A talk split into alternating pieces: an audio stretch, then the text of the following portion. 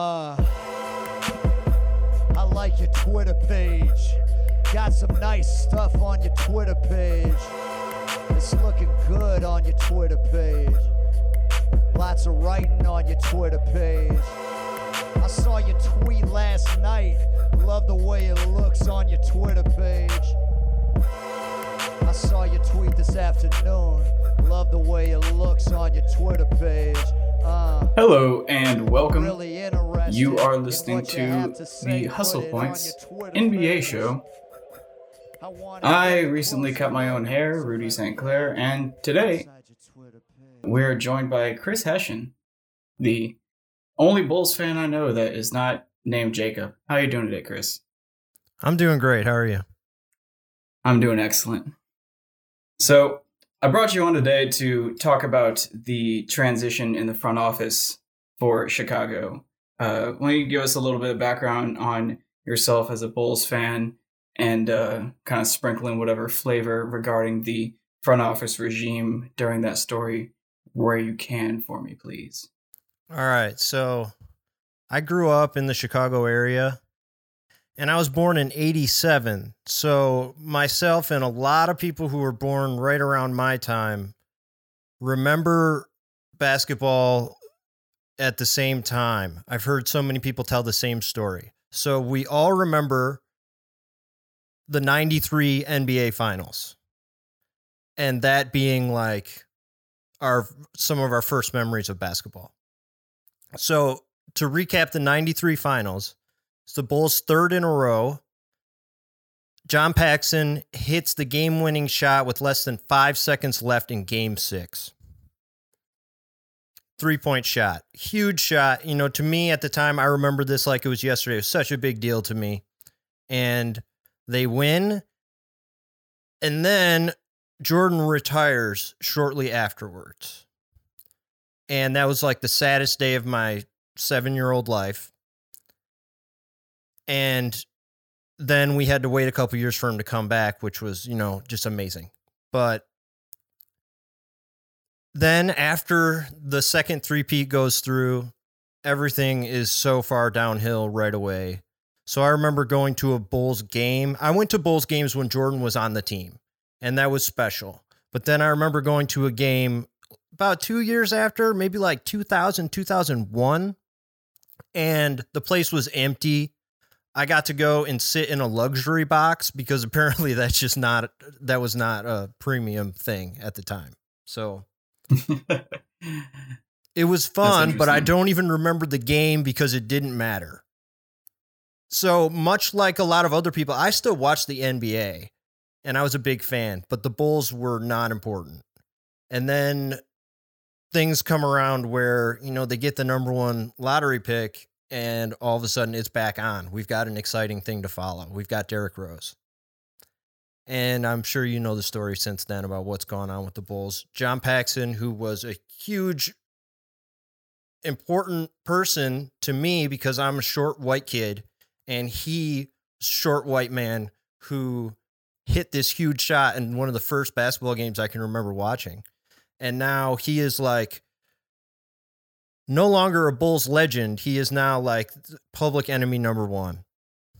So Yeah, well, finally, So I you know, suppose not so much anymore now that he's been fired, but I- you know, in my mind, he's over. still he's still public enemy number one.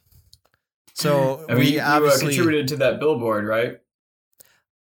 yes, I actually contributed money to the billboard. And there's a story, you know, the first billboard, not the more recent one. I don't know how that came together, but the first one was organized on Reddit. And it was right after the Jimmy Butler trade, which for the record, I didn't hate the Jimmy Butler trade. So I wasn't mad about that. I was already mad for years. So it wasn't like that. I think that triggered a lot of people. But for me, I was already mad. I didn't care. And we did that and we had a lot of momentum riding with that. A lot of celebrities contributed to that billboard. Like that was a big thing. And then that just kind of went away as soon as the season started and everybody was like, "Oh, Lauri Markkanen might be kind of good at basketball. All is forgiven." You know, just like that went away so fast. And I don't think that's the case for people maybe my age, but maybe people younger than me who have had less time around this organization. I think a lot of people became fans, and rightfully so, when Derrick Rose was on the team. And right, like that seems like two easily distinguishable eras of Bulls fandom is a wave of Michael fans and then a smaller and less significant wave of Derrick Rose fans who are a lot more localized, I would say, a lot more hyper focused on being Bulls fans rather than being taken away by one of the three most famous people on earth during the 90s, right? You know, it's a right. different scale of fandom, but still, Derrick Rose is phenomenal, or was yeah. at least. I mean, that was so fun. Like, I that was so fun. But I get how people who are not so jaded by this whole thing, because their first memory of the team was really good. And then, you know, they kind of fell off, but mm, slowly. It was a pretty slow descent. So I can understand how people don't have the same kind of anger about this that I've had. I can completely understand it. If you only suffered through three bad years uh, instead of 14, you know, it's different. It's different. so I get it. Like, I get that a lot of people weren't ready. They weren't so mad. And that's just because they didn't have as much perspective on this. A lot of people don't even, re- I feel like I still sometimes educate people on what happened before Derrick Rose. And it has been, John Paxson has been the head guy since 2003. And before that, it was Jerry Krause for 18 years. So this, you know, Jerry, when Jerry Reinsdorf bought this team in 1985, they had just drafted Michael Jordan. They made Jerry Krause, who already worked for the Bulls, into the general manager, and you know that worked out really well. So he was the general manager all the way through until 2003. They made John Paxson the vice president, and up until a couple days ago, that's how it was.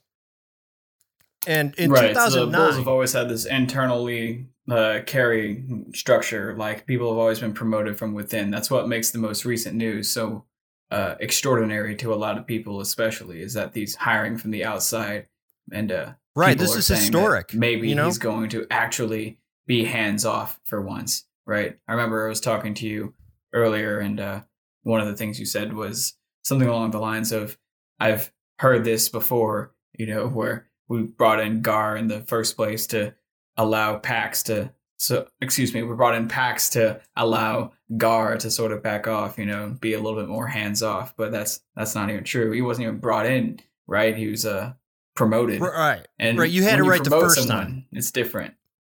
Yeah, they just brought Gar Forman, who now they're saying is going to go back to being a scout because he was a scout for the team for a long time.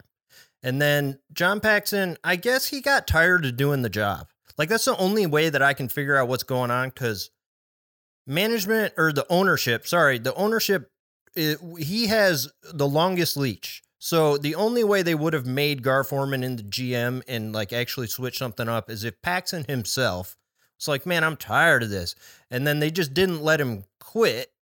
They instead, you know, brought Gar up and were like, all right, Gar's the lead guy now. But the truth is, it never really changed. It was just like adding another voice, somebody who was already kind of on the payroll. They didn't have to pay him a lot, and that's common things. They just don't. They're really cheap, and that goes way back. This is not like I'm just speculating here. This is Jerry Reinsdorf's entire thing is he's a good businessman. He doesn't give a shit about basketball. So that's, you know, part of why fans have such animosity towards this because it's like he fell into this Michael Jordan thing and he was a good businessman, but he hired someone who was willing to be a basketball hard ass in Jerry Krause. And now we're to the point where he just doesn't care about the Bulls. And, you know, you might not know, but Jerry Reinsdorf owns the Chicago White Sox. So, mm-hmm. right. There's a lot of parallels, but he actually cares about the White Sox. It doesn't mean that he runs the White Sox very well, but he is not shy about the fact that he cares about that more. Right, and you don't exactly want to be the uh, the lesser child, right? You don't want to be the the sibling who doesn't get most of the love, you know, especially when it's a competitive setting and you have a another 29 families you're competing against. Yeah, you know, you and need, you when need that money spent on you. Right. And especially a guy who doesn't want to spend a lot of money. Now you're asking him to pay executives. So when he hires somebody, it's generally somebody that he knows and it's somebody who's going to do it for not a, too much money. And I don't know how much they pay the guys now. I don't. But they have very few people who work for the Bulls in the front office. It's been a small operation for a long time now, and the talk right now is that that's going to change. Mm-hmm. Yeah, that's what I've been reading as well. Uh, at first, I saw some criticism for the hire of, and I hope I'm pronouncing it right because I've heard it said, and I, I have no excuse not to pronounce it right, but Arturas Karnisovas I think it's yeah, the right Karnisovas is what I've heard. I think that's what it is. Yeah. Yeah. I'm gonna call him Art out of sure. ignorance, and Art, one day I'll, I'll, I'll move on. Okay.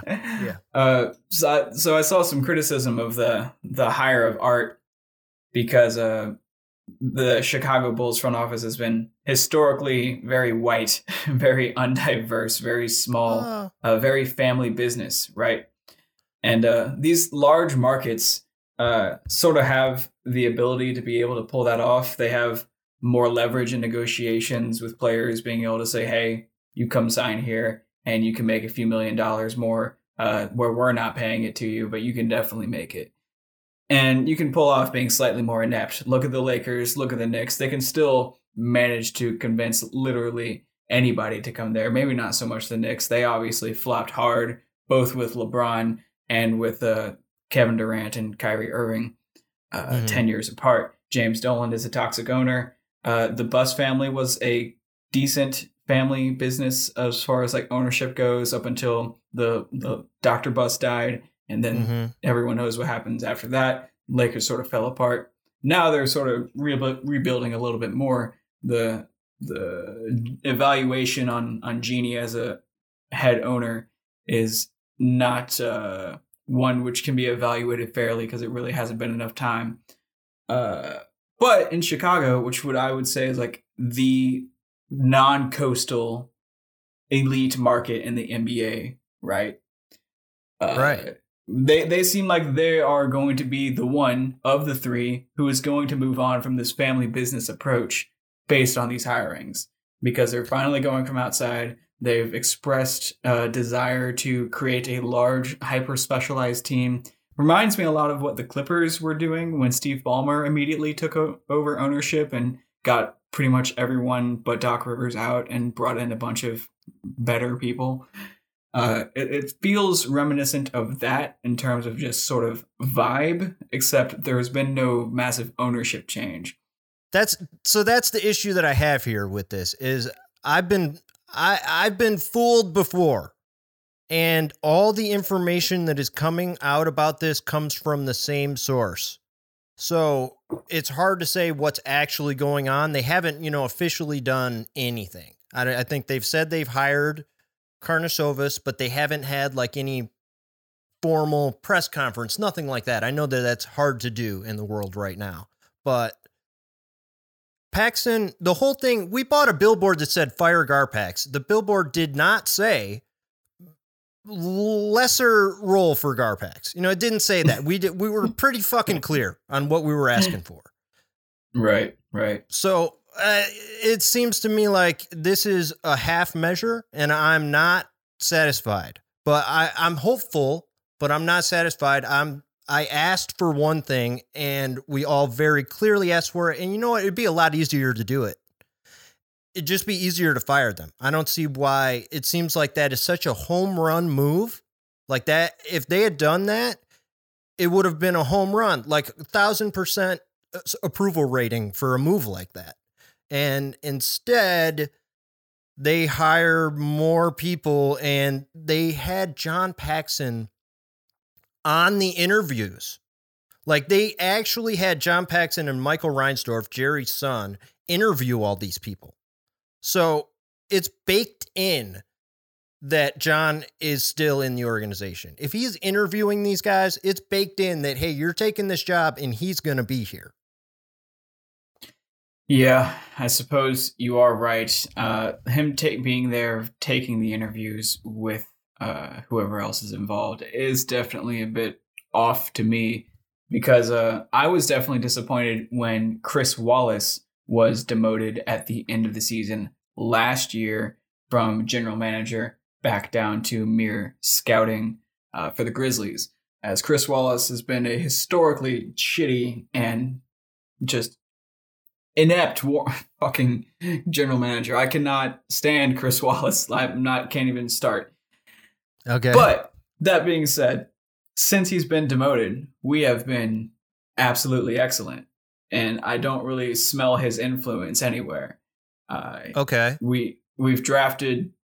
I mean, given his work in the scouting department is not really a one to credit towards the 2019 draft class because he was only really a part of it for part of the off season right before the draft.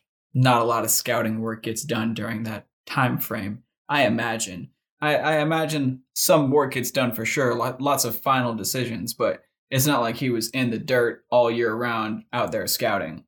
But still, right. we did draft John Brandon Clarke, really turn this franchise around. And I don't get the feeling that there's Chris Wallace getting his fingers dirty in uh, whatever's going on in uh, the Grizzlies front office. Uh, I like to a... joke and say that Chris Wallace was demoted and not fired because he has some sort of dirt on ownership oh. or someone else, you know, just some sort of political uh, nonsense, some bureaucratic bullshit. Uh, that being said, the Bulls front office situation seems prime for some bureaucratic bullshit, blackmail nonsense to be involved in, which the public will never know about, which keeps John Paxson on the payroll, but maybe he's just going to be chilling it's hard to say, man, but here's it's hard to say because he it, he actually started this. And that's going back to they said that he has been the driving force behind this whole entire thing because the ownership still loves John Paxson. So that means that if he hadn't said something, they were just going to let this keep going apparently, which is insulting to me as a fan.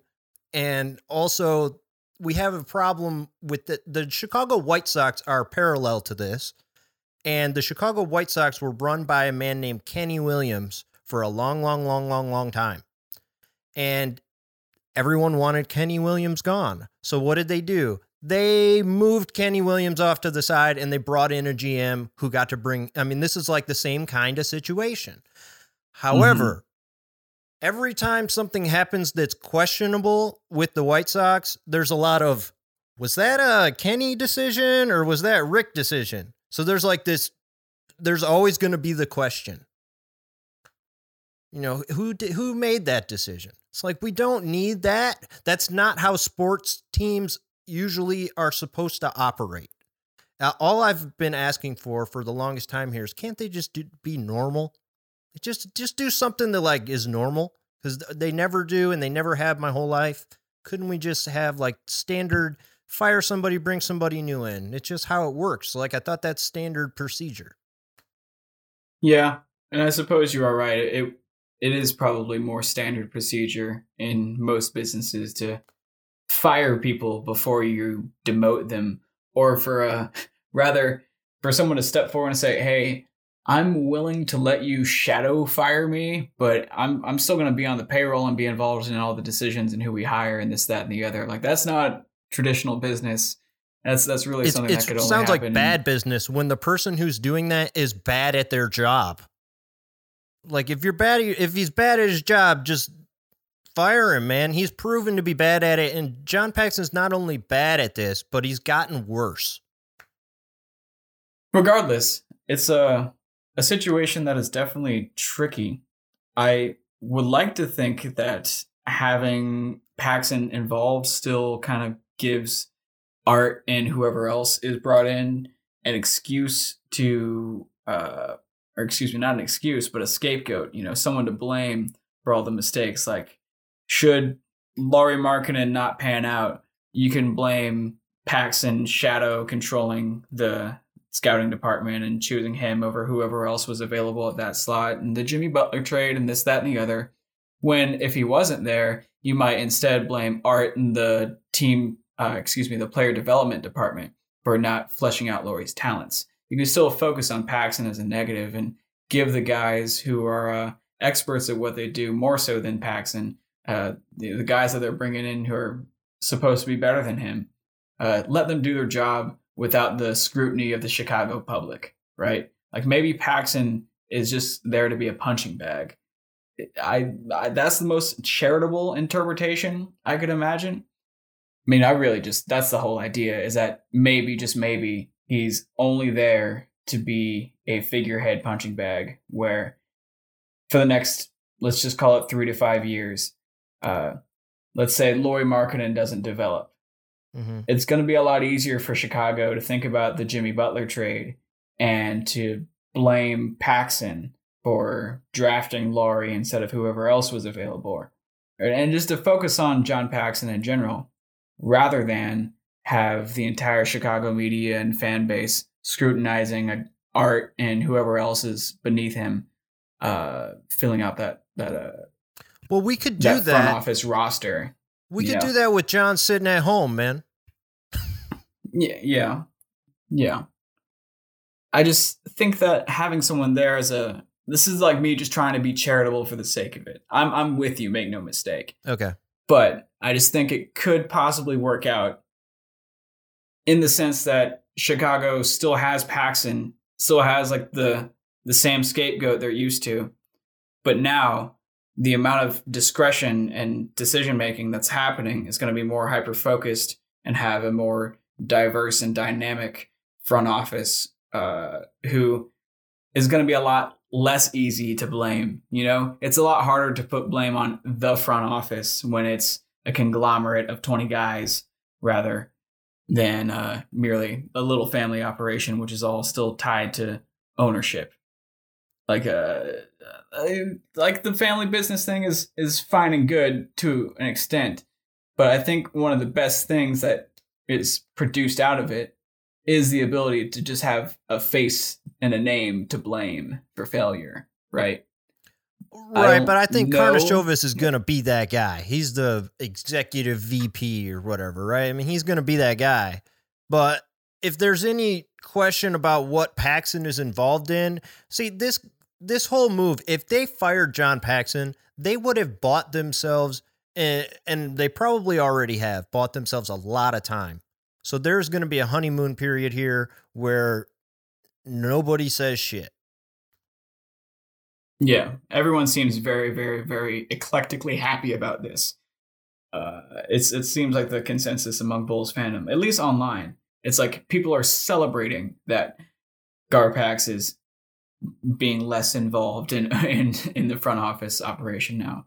I mean, the uh the Michael guy whose name is lost to me starts with the R. Good God, I'm I'm awful for losing it already. Um, Jesus, but I, I saw something where he was talking about how the intention going forward is to have a large and versatile front office staff, and I think pow- like the concentration of power is where evil or bad decisions uh, are the most significant, right? Like it matters a lot if a dictator makes a bad decision, but if a bureaucrat makes a bad decision, there's an entire network of discretion to prevent that decision from having too much fallout. I think designing that sort of network in the front office right now is something that's going to be very, very valuable and if they make it big enough and in a wise enough hierarchy, uh, I think the influence of ownership and John Paxson and all of the negative evil forces in the Bulls front office might not matter so much. Uh, it just requires ownership to go all in on building a large front office group. Yeah, it requires them, you know, that's very true. I agree with you, but it doesn't help to have idiots there when you already have proven forever that they're idiots. But also that uh, having a larger front office is going to require them not just to it sounds like they're talking the right game on this right now. So it's going to require them though not just to hire more people but pay all these people. And that's where I become a little skeptical like, are they really going to pay a lot of people without firing uh, everybody right now? Because the Bulls have really deep issues here where it's not just John Paxson or Gar Forman. Like, the Bulls, you know, the Bulls players get hurt every year. Why? There's got to be something going on here that, you know, they blame Thibodeau for it. And then it hmm. kept going after that. It's like there's they I don't know if it's their training staff. They must have a bad training staff. They got to let Karnisovas come in here and do everything.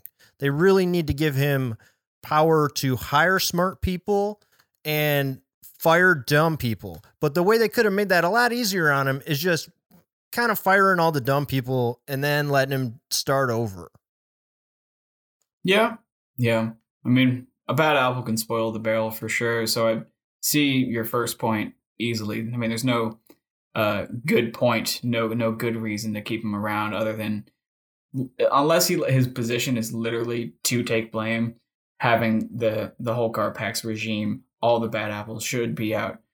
How is that going to happen? Probably not. I guess uh, your boy, the owner, is a little bit too cheap to maybe cancel out their, their contracts and, and buy them out. Right. And uh, I didn't really consider that element of what you were saying uh, with the cheapness combined with the necessity to hire lots of high quality staff. That sounds like the most expensive thing, right?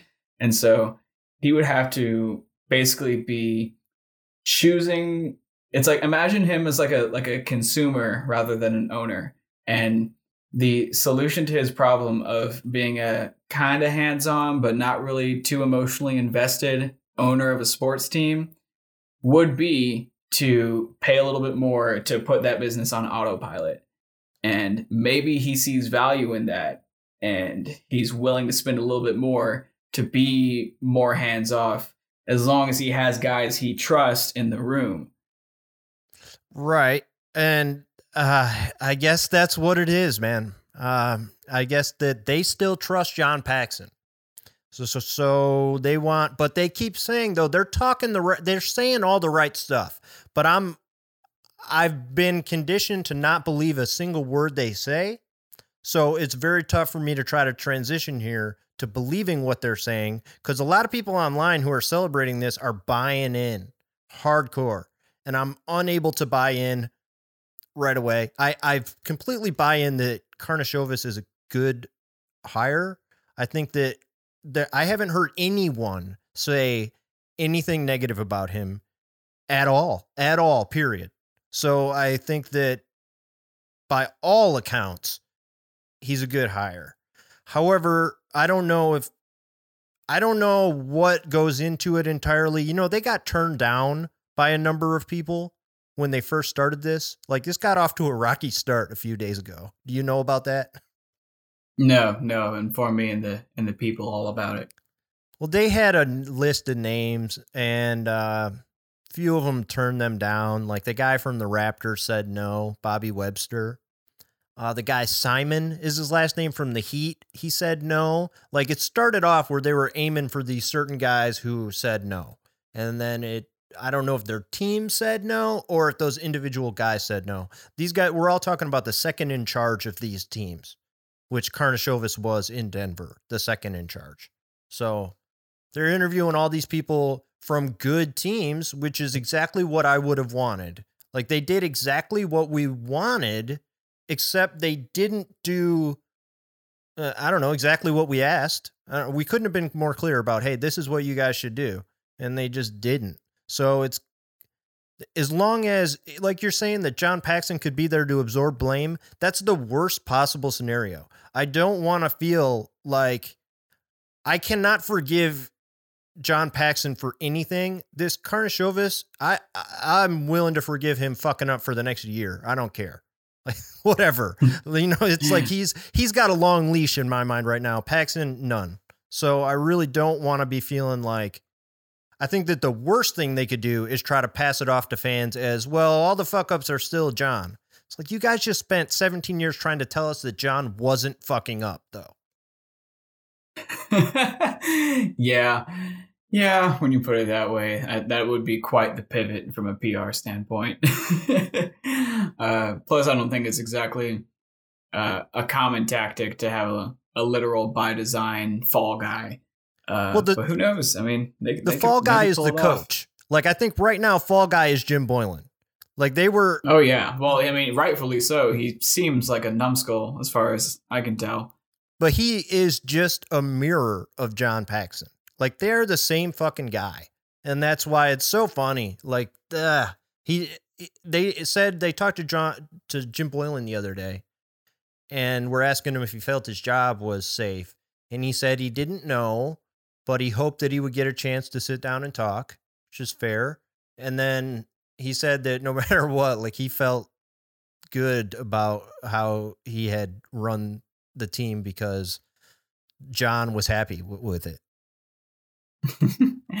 yeah, so so in other words, he's like, you know, if they fired me without even, you know, putting me face to face about it, I wouldn't be surprised if I found out that I lost my job through Twitter. But you put me in the room with John, I, I might be able to convince him to let me stay. exactly.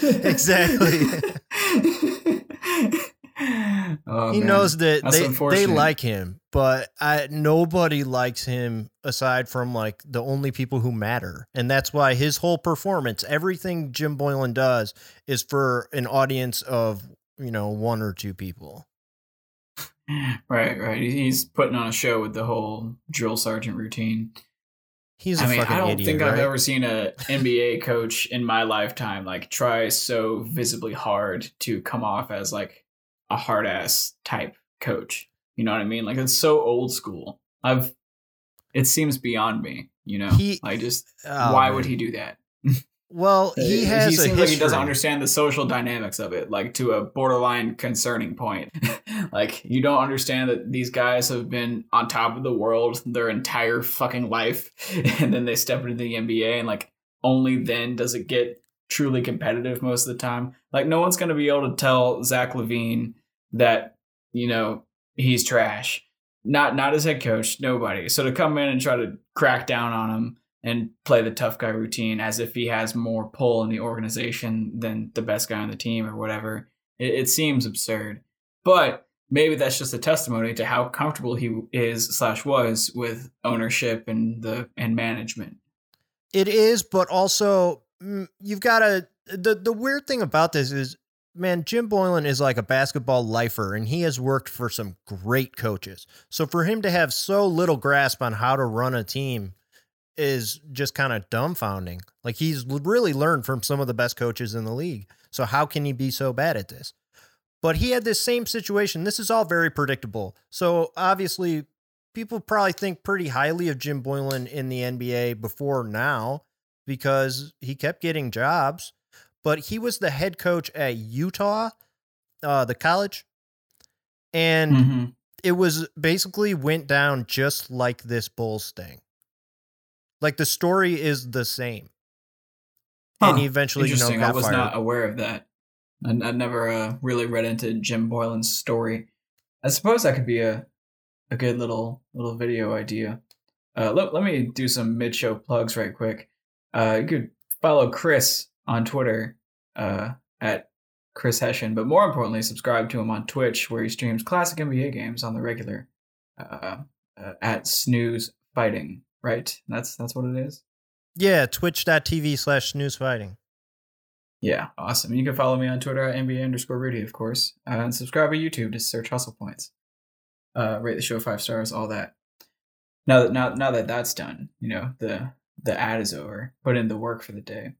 Uh, wh- what do you think about Jim Boylen in terms of like strategy? Because I feel like that's the thing that pisses people off most is just what you see on the floor. Like he doesn't use timeouts well. He doesn't run a good offense, and even his defensive schemes are questionable. Like I've never heard a good thing about Jim Boylen.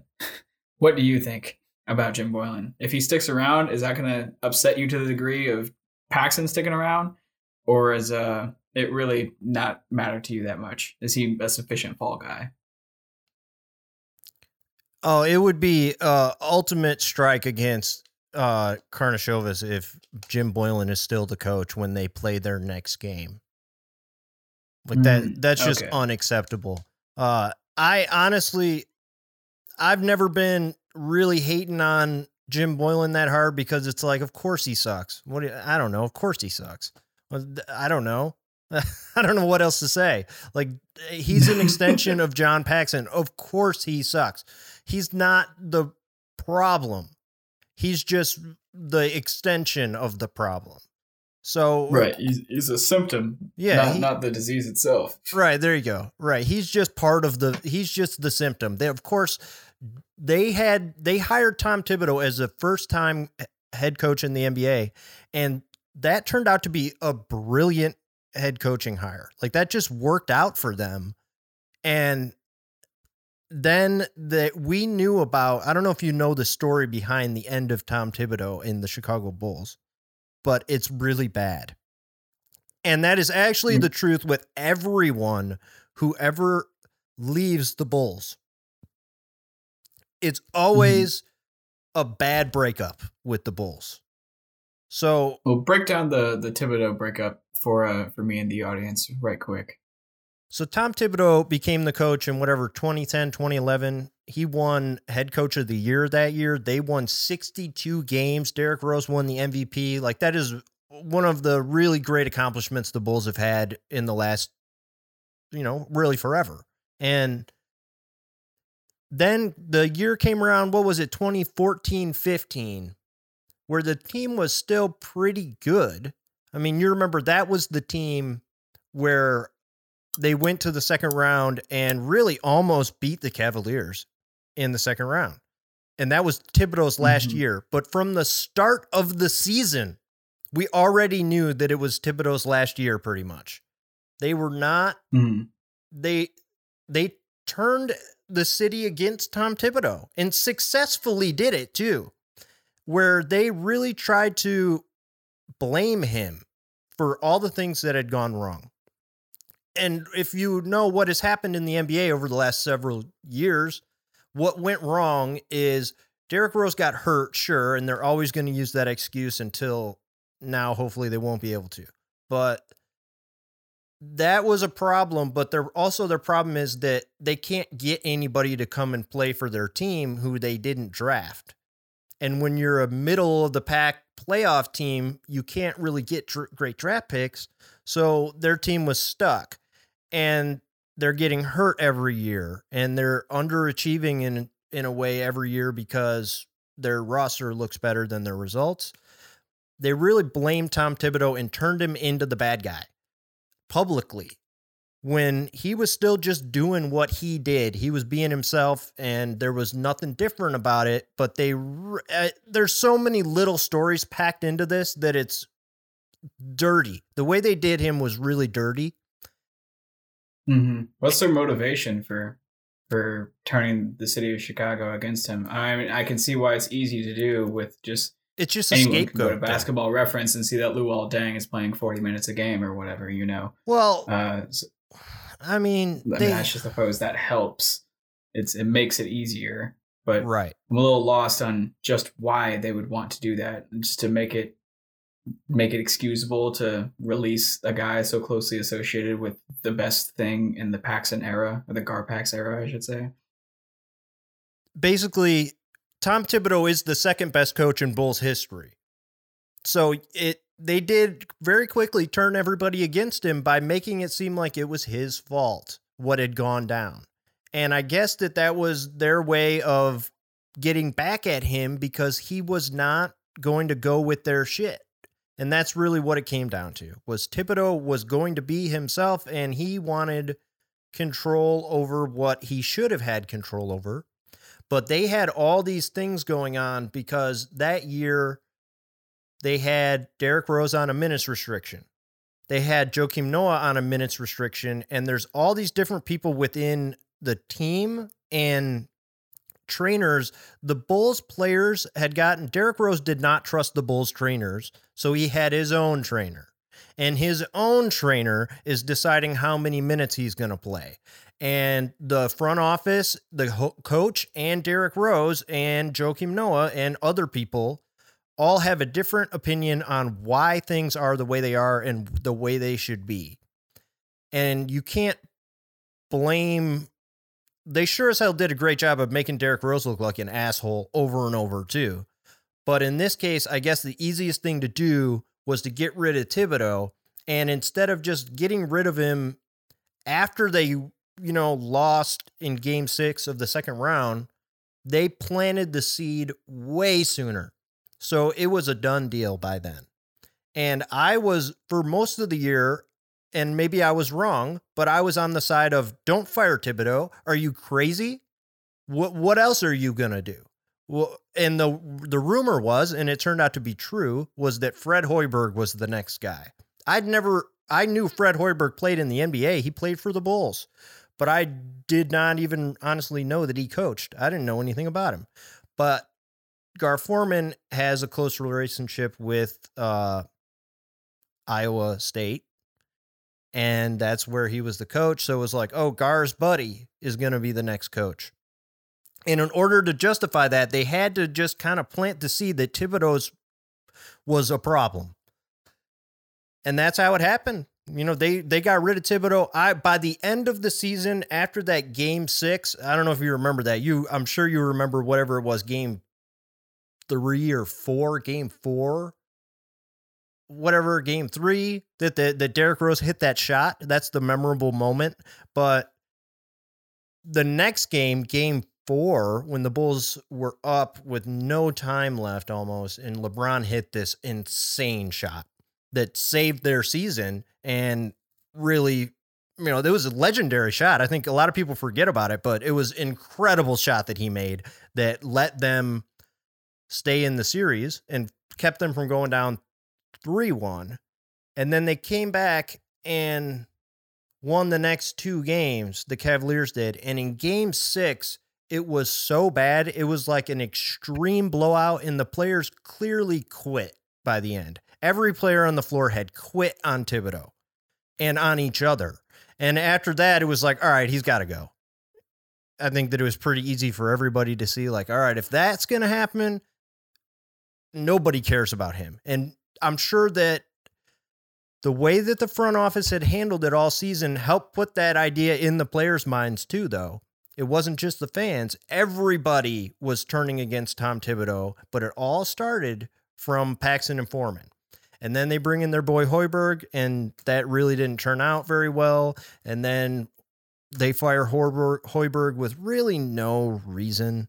And it's just like there's always got to be a scapegoat. You know that their rebuild wasn't going well, so bring on the next guy. Right. I I can remember the vibe being that everyone was against Thibodeau. I can remember being uh, a victim of that PR campaign to get Tom Thibodeau out and have everyone turn against him because I, I can remember feeling that way. Like it was his time. It was he was Right. bound to go. Uh, but I also remember kind of feeling that way about Hoiberg. Perhaps this. Uh, I'm. I'm. I'm. it's either that the uh, Garpax and Chicago ownership propaganda is stronger than I've previously recognized, or I am more susceptible to propaganda in general than I've previously recognized. I don't Or think both. so, man. Uh, I think that Hoiberg was pretty obvious one. Like he wasn't good. They weren't winning. With Thibodeau, they were still winning games. Was their championship window open? No, but uh, they were much. They were good. You know, they were like the fourth seed that year or something. Like they were pretty good that year. His last year, and they made it to the second round of the playoffs. I'd consider that a little bit of an overachievement. I know that there's a lot of revisionist history on that series, and people act like if LeBron didn't make that shot, the Bulls would have won. And then the Bulls would have gone on and beat Atlanta in the next series. And then the Bulls, shit, maybe they would have beat Golden State. Like, no, they wouldn't have, man. Come on. I know there's a lot No of Bulls chance. fans who push that, but that's fucking stupid. Like, I don't, even if LeBron didn't make that shot, I kind of think they come back from 3 1 and win. Like, that Bulls team just wasn't that good. Yeah, yeah. Uh, the Bulls in their heyday, when Tom Thibodeau's defense was still revolutionary, and Joakim and Derrick and arguably Carlos Boozer were all still in their peaks. Luol Deng wasn't just a fat contract with a ton of minutes. Uh, the Bulls were elite, but no, you're you're definitely right. Towards the end, they were not during a they were it was not a championship window anymore. With that being said, I, I'm not one to think that championship or bust is the right mentality. Uh, I used to be, quite frankly. Uh, you know, when Philadelphia decided to tank, I was super excited that someone was just being honest about what the fuck they were doing in the front office for once. Uh, and then when they pulled the plug on the tank a year or two early, uh, I was very upset. Uh, shout out to the Chicago family, uh, the Colangelos. uh, isn't, isn't it funny that Bryan Colangelo got an interview? Uh, uh, this is coming straight from Cookies Hoops, uh, who ironically yeah. I'm wearing their fucking shirt right now. but it's just it's so funny that Colangelo got an interview. I'm going to put interview in air quotes. Uh, an yeah. interview, uh, probably because uh, his dad has just been retired and chilling in Chicago for a year, bumping elbows with the guys in the front office and the ownership and whatnot. And be like, hey, can you give my son an interview? You know, just to bring up his name and relevance because there is no reason on this planet that anyone would interview Bryan Colangelo at all. No reason. It must have been Jerry. It has to have been. Uh, Between I, the burner accounts and just his track record in Philly, no one with a good brain would even consider Bryan Colangelo.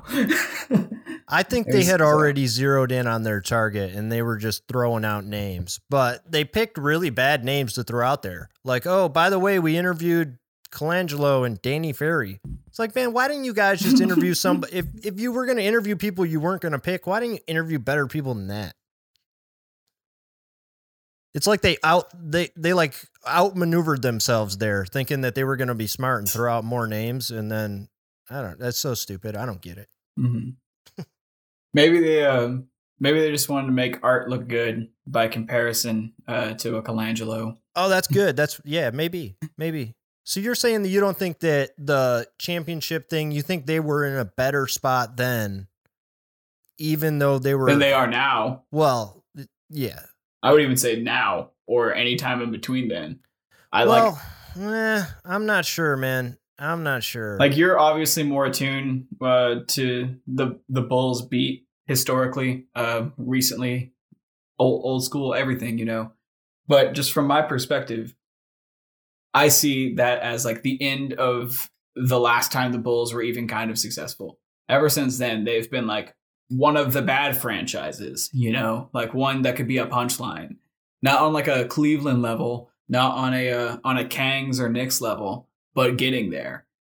And oh, I think they're on Knicks level by now. well, maybe maybe not today, but a week ago. yeah, yeah, a week ago. Um, but I think that I, I mean I don't know, man. It's like they. I just hmm, I don't know. I just want to say it's important to not be super all or nothing on the idea of like be a championship team or tanking. you know, right. it's okay to be like a team that is still good that was once a championship caliber team and is like projecting to fall off. Like that's not a horrible position to be in because you still have assets though diminishing that have value that you should maximize the thing about being a good front office is about maximizing the value of your assets, right? And so if you're super eager to pull the plug and to give away Derrick Rose to New York for nothing, then you're gonna fuck up and be a bad team for longer than you need to be. Like the Grizzlies got super lucky when we decided to pull the plug and uh, demote Chris Wallace and uh, say, okay, the grit and grind era is absolutely over. These last two years have been like fumbly and weird where we tried to do what we can with what we have. But now we are going young, point blank, period. And we just happen to get the right young guys who contribute right away. you know, we happened to get a coach that was good. Like right. everything just happened to work out. But we managed to do that because of the way that we handled all of our assets on the way out of our window of being a good, respectable team. We turned Mike Conley into virtually infinite assets, and he's basically shitty this season. You know, I hope him the best, but he's proven to be on his way down in his career. Uh, we traded Mark, uh, though not for much. Uh, Valanciunas is good. Uh, Delon Wright walked away, and we used his uh, salary cap uh, or his salary slot to sign Tyus Jones, as far as I understand it. Uh, we, we've done a lot with the diminishing assets, and so when you pull the plug, as far as I see it, like the Bulls did, you're asking for failure. Okay. I'm not sure that that characterizes exactly what happened, though. I think that, you know, they were, I don't know, they traded Rose, but they kept their best player. Yeah, yeah. I just I'm having trouble because again, I'm not nearly as familiar a as I should be or b uh, as you are, but I'm having trouble even thinking of what the asset package out of any of what came from the the Thibodeau era. You know, like what did they get back for Derrick Rose? I honestly couldn't tell you. It was What did they Robin get back for- Lopez. They based no, really, they weren't getting anything back for Rose. The idea was they were getting the cap space. Yeah. Yeah. Yeah. I mean, cap space has value. Cap space has value, especially when you're a team like Chicago. And that's what New York did with Porzingis. They basically traded him for cap space. And but the thing And is, they you need a smart failed. organization to utilize cap space. Yeah, they failed. I mean, I know what they were trying to do, but they were banking on something that didn't happen. Yeah. Uh, the you the think Bulls, they're uh, they're poising to get Giannis who- the Bulls in or the Knicks? 2021? The well, sure, the Knicks definitely are, but the Bulls. Do you think that they're they're positioning themselves to to land Giannis in, in 2021? That's the thing I've seen more than anything. Eh, Uh, it's also just a, a big fat Rusty Buckets take. Shout out to Jacob. Oh well, eh, I I kind of hope they aren't trying to do that. Like that, that's a shot in the dark to the point. Man, he would be dumb to do that. for Giannis's sake, I hope he doesn't do that. I've been saying that about players for such a long time now too. Like, man, I I like watching that guy. I hope he doesn't go to Chicago. yeah, I suppose it's a lot easier and uh, more predictable to build a team with a lot of different moving parts and exercise your control where you have it, rather than banking on a dice roll that you can convince Giannis to leave Milwaukee for Chicago. Well, we've had this problem reason. now where Paxson and Forman were always trying to justify after the Rose trade when they opened up cap space, got rid of Noah, these contracts that they had that they rightfully gave. They they were paying those guys fairly, but quickly that became a bad contract. And it's not like giving those guys, I'm not going to hate on them for giving those contracts to those guys. That Rose contract, he earned every cent of it. That was the smartest contract they ever gave. Like, of course you're going to do that. He just won the MVP. Pay him as much as you can pay him. It just didn't work out. But then they got rid of him, and then the whole idea was they were rolling over their flexibility. The word was always flexibility. And it was like, John, why haven't you done this? Oh, we're just trying to maintain our flexibility for next summer. You know, and then there would always be that big summer, like the year that 2017 or whatever the last year was, not 2019, right? Those two summers were so big and they f- completely failed in both cases. So the whole idea of like, oh, let's have all this flexibility just seems like a joke to me.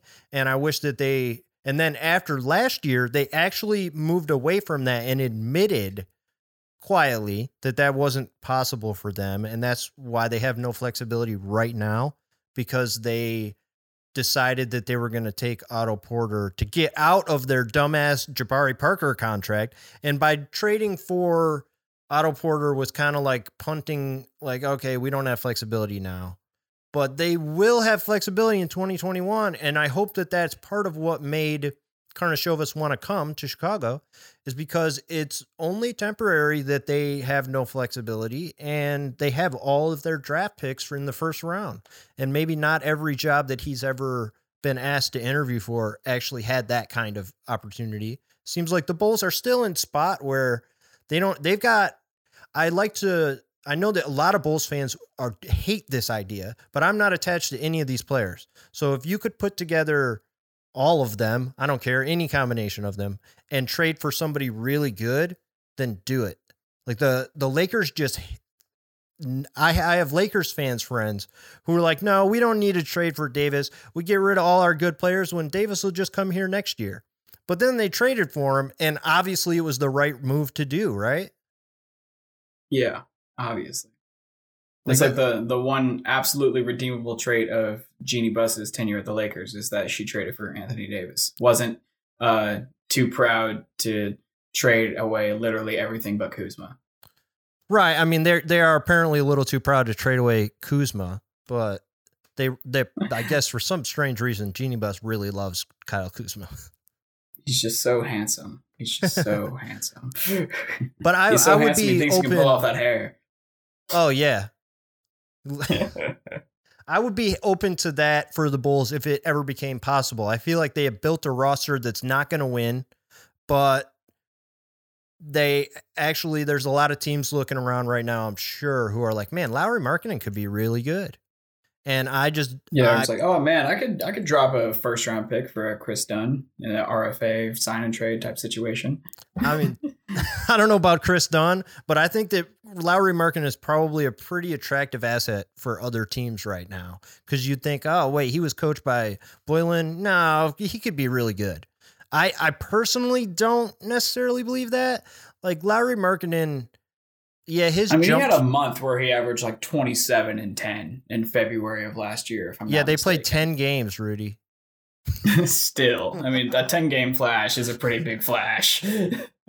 yeah, yeah, okay, um, yeah. That I mean, those literally ten games, and they lost five of them. hey, so I mean, five hundred is an upgrade, man. It's, uh, I mean, people blow that out. Like I've heard people describe that particular month as if it was like they were championships or something. It's like, man, they they went five yeah, I mean, and 5 I'm, I'm passively aware of it. I'm not even like a Chicago guy. You know what I mean? I know, right? Right, like everybody knows that. Oh, they were really good in February. It's like, wait, how really good? Oh, they went 500. Oh, yeah, okay. All right. well, uh, we just crossed the uh, the hour mark, so I um I gotta kind of wrap this up just a little bit. Do you have any um any final remarks, things that you just like absolutely have to get off your chest regarding the Bulls front uh, office? I feel like we've covered a lot of bases, but do you have anything else that you must say? Please go off, King. No, I don't. I, I'm trying to now move forward with the idea that I want the Bulls to win. I've been actively hoping that they lose every game by 30 for the last hmm. two and a half years, three years. I don't know how long. I really wanted them to lose all the time because I just wanted Paxson to get fired. And that didn't happen. But the next best thing, I guess, happened. And it sounds like this could really be good. So I'm trying to be open to it as much as I'm hesitant because they've only ever fucked me over and over. So I care a lot about this, but I have detached myself to a certain level of apathy over the last several years. And I feel like now though, hey, maybe maybe something really good can happen here. Hopefully that hopefully he can come in here and not be holden to any of the shit that they've done. Like I don't I hope that a, a lot of fans are attached to these players and I really hope that they aren't passing that on to Karnisovas. I hope that he's able to start over in any way he wants. If he thinks that, you know, keeping one of these guys or all of them makes sense, then I question that. But at the same time, whatever. I hope that he actually has complete control over all of this. If he does, then I am willing to give him kind of a long leash. Uh, we've been trained here to really have a high tolerance for bullshit. Yeah, that that makes sense and excellent wordplay there at the end. I love a good a good pun. so I just right, well, uh, yeah, I'm hopeful on it. I think that Bulls fans are rightfully really excited about this. It it is unprecedented in the Bulls history that something like this happens. Maybe it's not perfect, but it's definitely a big step forward in a way that I feel like what seemed impossible a year ago. Yeah. Well, if you are even a little bit optimistic, that is a that is a really good sign. I think. I, I know we still have the uh, a little bit of Garpax uh, poison in the well, just a little bit. But the fact that you are in any way optimistic leads me to believe that any Bulls fan should be optimistic. That's right. Yeah, if You if- have been historically pessimistic as far as I, I can be positive- Every conversation we've had regarding the Bulls. if I can be positive about this, then other people are going to be elated, crazy positive about it. So, uh, yeah, I actually want to see them win games, but I'd also really like to see a move made quickly. That would that would please me a lot. If something significant were to happen, not just firing Jim Boylen, anybody would fire Jim Boylen. I want to see something more significant happen because that would if he did something that the Bulls would never do, then that would be like a sign to me that like, oh, he actually has control over this. All right. Quick uh a quick close-ended question here. So it'd be a, a fun little punctuation point on the recording. I, I just want to cap it off here with like no outro or anything. How many first round picks would it take to trade Zach Levine and for you to be happy? Damn it, I said Levine every time. So w- wait, how many first round picks would I be happy to get in exchange for Zach Levine? Mm-hmm. Half of one. I want to take a little peek underneath in your Twitter page. Slip my hand, slip my finger inside, feel your Twitter page. Uh, I want to put my mouth on it, suck real good on your Twitter page. Uh, I want to swallow that juice, feel good in my throat with your Twitter page. I'm taking a break, okay? I'm taking a break.